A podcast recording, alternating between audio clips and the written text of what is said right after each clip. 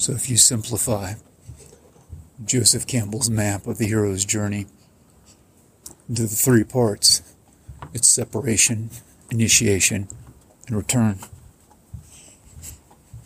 Separation is when you're getting away from life as it normally is. You're recognizing a challenge or an opportunity, and you step away from what you're used to.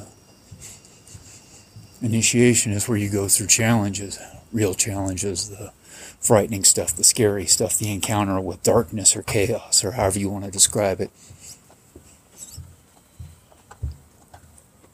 And after that, there's a transformation that takes place in you. And then return is when you're coming back to life as it more or less normally is, only after your transformation. In some way, it's higher, it's bigger, it's po- more positive, it's better in some way. Day to day life, in a sense, as it used to be, but at an elevated level. So, to give you a couple of examples of this from my own life, I'm a member of Toastmasters, and you give speeches every so often, and every time it's time for me to prepare a speech, I always put it off. I actually like the speaking itself. I've uh, I've learned to enjoy public speaking, but when it comes time to prepare, to get something together, figure out what I want to talk about, get kind of organized so I can make a more or less coherent point, I always drag my feet. So the separation is actually getting started on that. Actually saying, not just saying I should do that, but actually taking the first few steps of let's get this next speech started. Let's figure out what we're going to talk about. Let's write some things down. Let's jot out some ideas write some stories or uh, different points that I could talk about, teach about. Humorous anecdotes might have come up for me. That's the separation. The initiation is where I'm actually getting into it, trying to get the speech solid, get it ready to present, and then actually presenting the speech. Now, frequently in this, something comes up that I wasn't expecting frequently I have setbacks in the form of what I thought would work is not going to work, or I had quite frequently I go over time, so I have this too much I want to say in a speech. So I have to kind of work the content to the point where it's really cut down to its bare essentials. And then the performance of the speech itself. I do enjoy the public speech, speaking, but it's always there's always a nervousness, there's always a certain tension. And then once the speech is delivered, it's more or less life back as it normally was. Only I've gotten one more speech done. One step closer to completing the pathway. Life more or less normal again something similar to this happened when uh, shortly before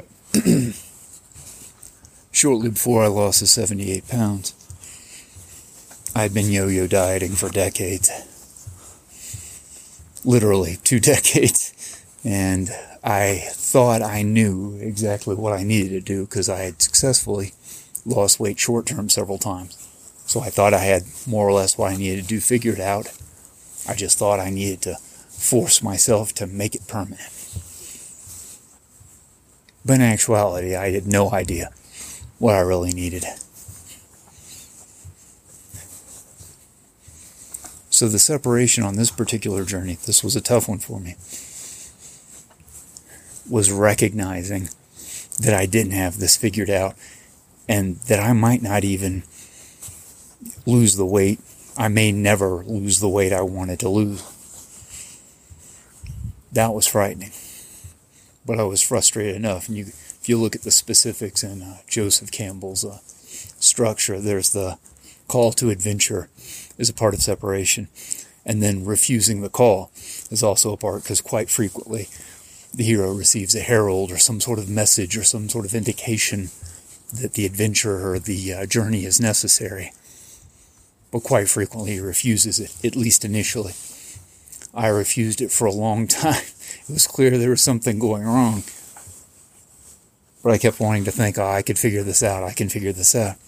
I didn't figure it out. So, in frustration, at some point, the pain of the frustration trying to force this to be right became greater than the pain of accepting that I might not ever be able to change it. And so I faced that. I looked at what may be actually going on inside. I won't go deep into that, but part of it is gluttony. I've been hearing for years it's all diet and exercise, it's all diet and exercise. And if they said anything else, maybe it was getting enough sleep or getting the right uh, right nutrients, right microbes, macros, etc.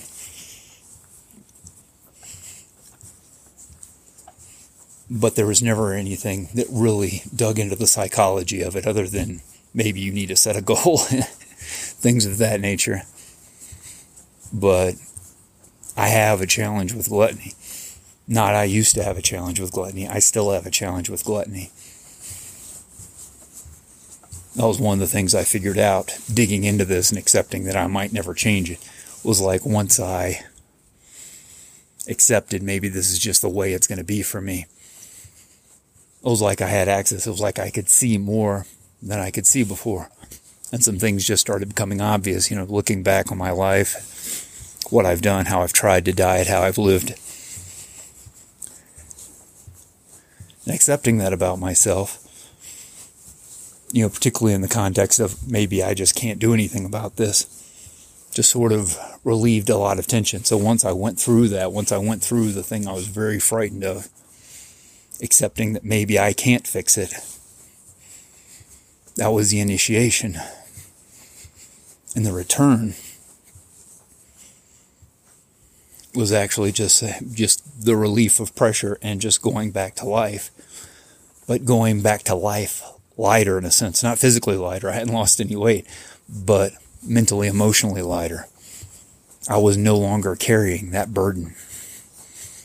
I'd accepted the fact maybe that was just the way I was going to be.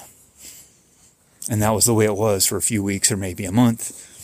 And then I received another call to adventure, a different take on reducing carbs than I had heard before. Or maybe I'd heard it several times and just not been able to actually hear it because I was so certain that I knew what I needed.